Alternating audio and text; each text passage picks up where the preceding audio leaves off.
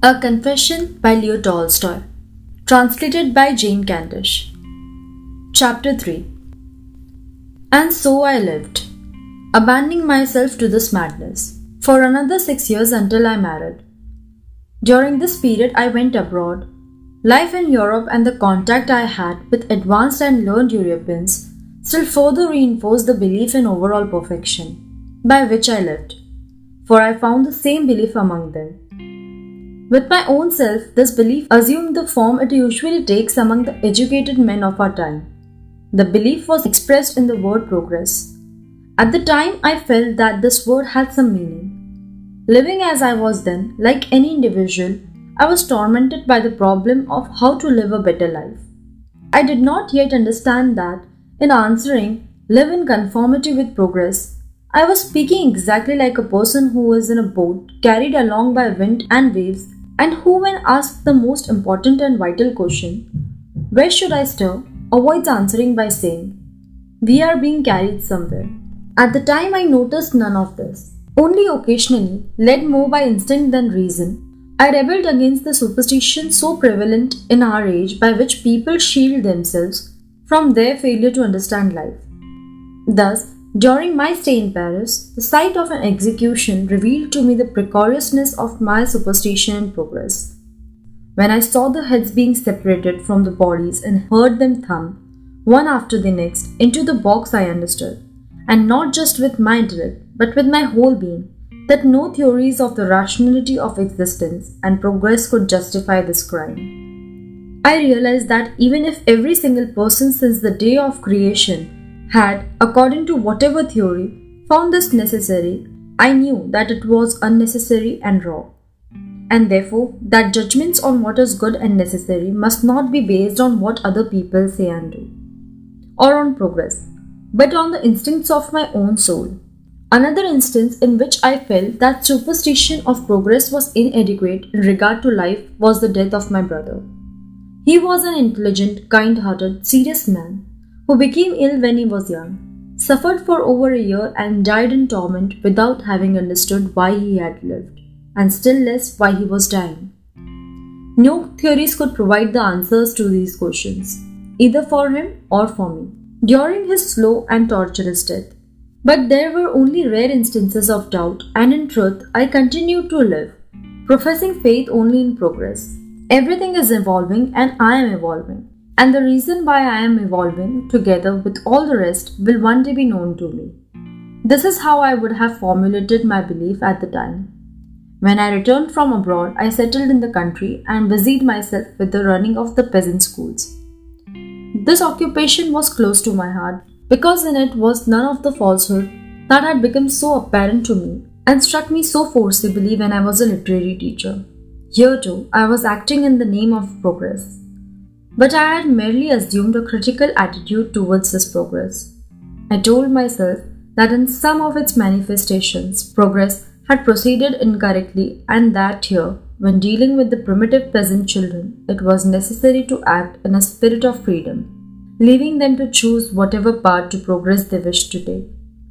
In reality, I was still confronted with the same insoluble problem of how to teach without knowing what I was teaching.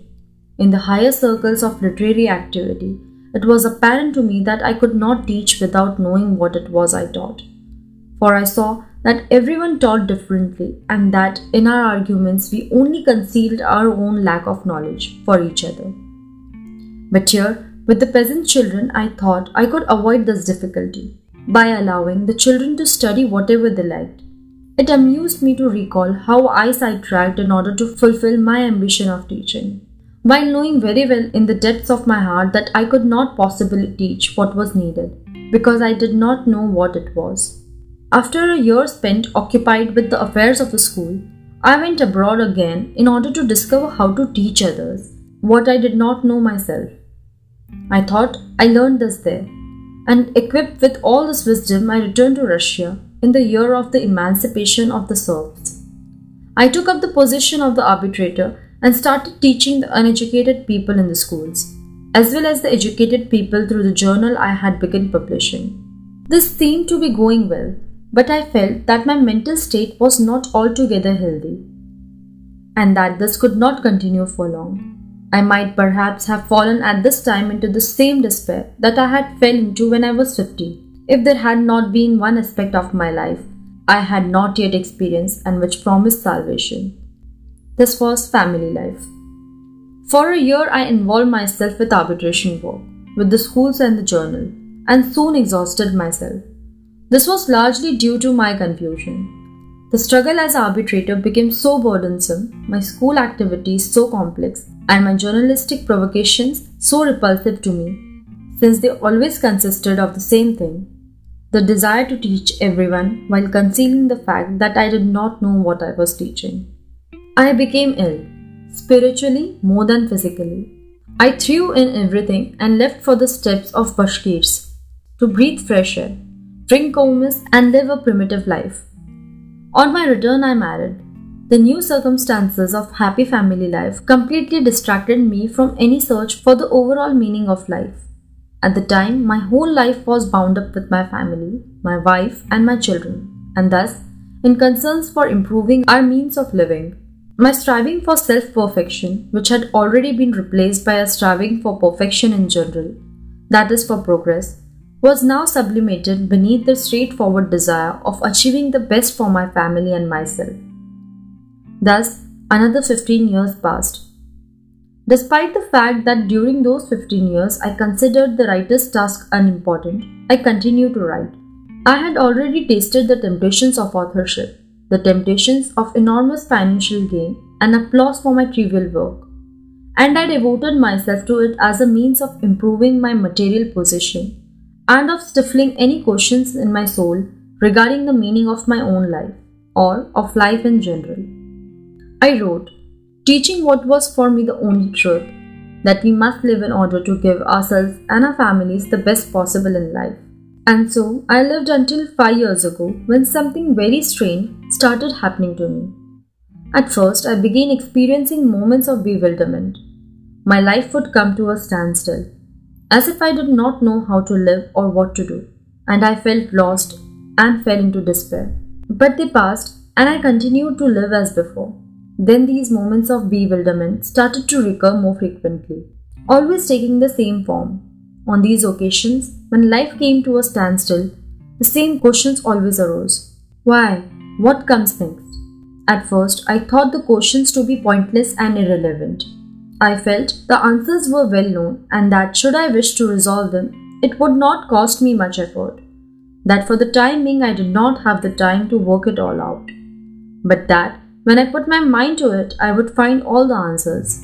However, the questions repeated themselves over and again, demanding answers with more and more urgency. They fell like full stops, always on the same spot, uniting in one large black spot.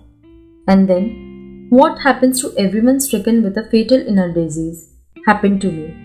At first, minor signs of indisposition appear which the sick person ignores, then these symptoms appear more and more frequently, merging into one interrupted period of suffering. The suffering increases, and before the sick man realizes what is happening, he discovers that the thing he had taken for an indisposition is in fact the thing that is more important to him than anything in the world. It is death. This is just what happened to me. I realized that it was not just a casual indisposition but something very serious, and that if the same questions kept repeating themselves, they would have to be answered. And I tried to answer them. The questions seemed so stupid, simple, and childish, but the moment I touched upon them and tried to resolve them, I was immediately convinced. Firstly, that they were not childish and stupid questions, but were the most important and profound questions in life. And secondly, However much I thought about them, I could not resolve them. Before occupying myself with my Samara estate, with the education of my son, or with the writing of books, I had to know why I was doing these things. While I did not know why, I could not do anything. Amidst my thoughts concerning the farm, which at the time kept me very busy, a question would suddenly come into my head. So you will have 6,000 dessiatins in the Samara province and 300 horses. And then what? And feeling completely taken aback, I would not know what to think next. Or, Beginning to reflect on the education of my children, I would ask myself, why? Or, deliberating on how the peasants might achieve prosperity, I would suddenly ask myself, what concern is it of mine? Or, thinking about the fame my own writing bought me, I would say to myself, well, fine, so you will be more famous than Gogol, Pushkin, Shakespeare, Moliere, more famous than all the writers in the world. And so what? And I had absolutely no answer.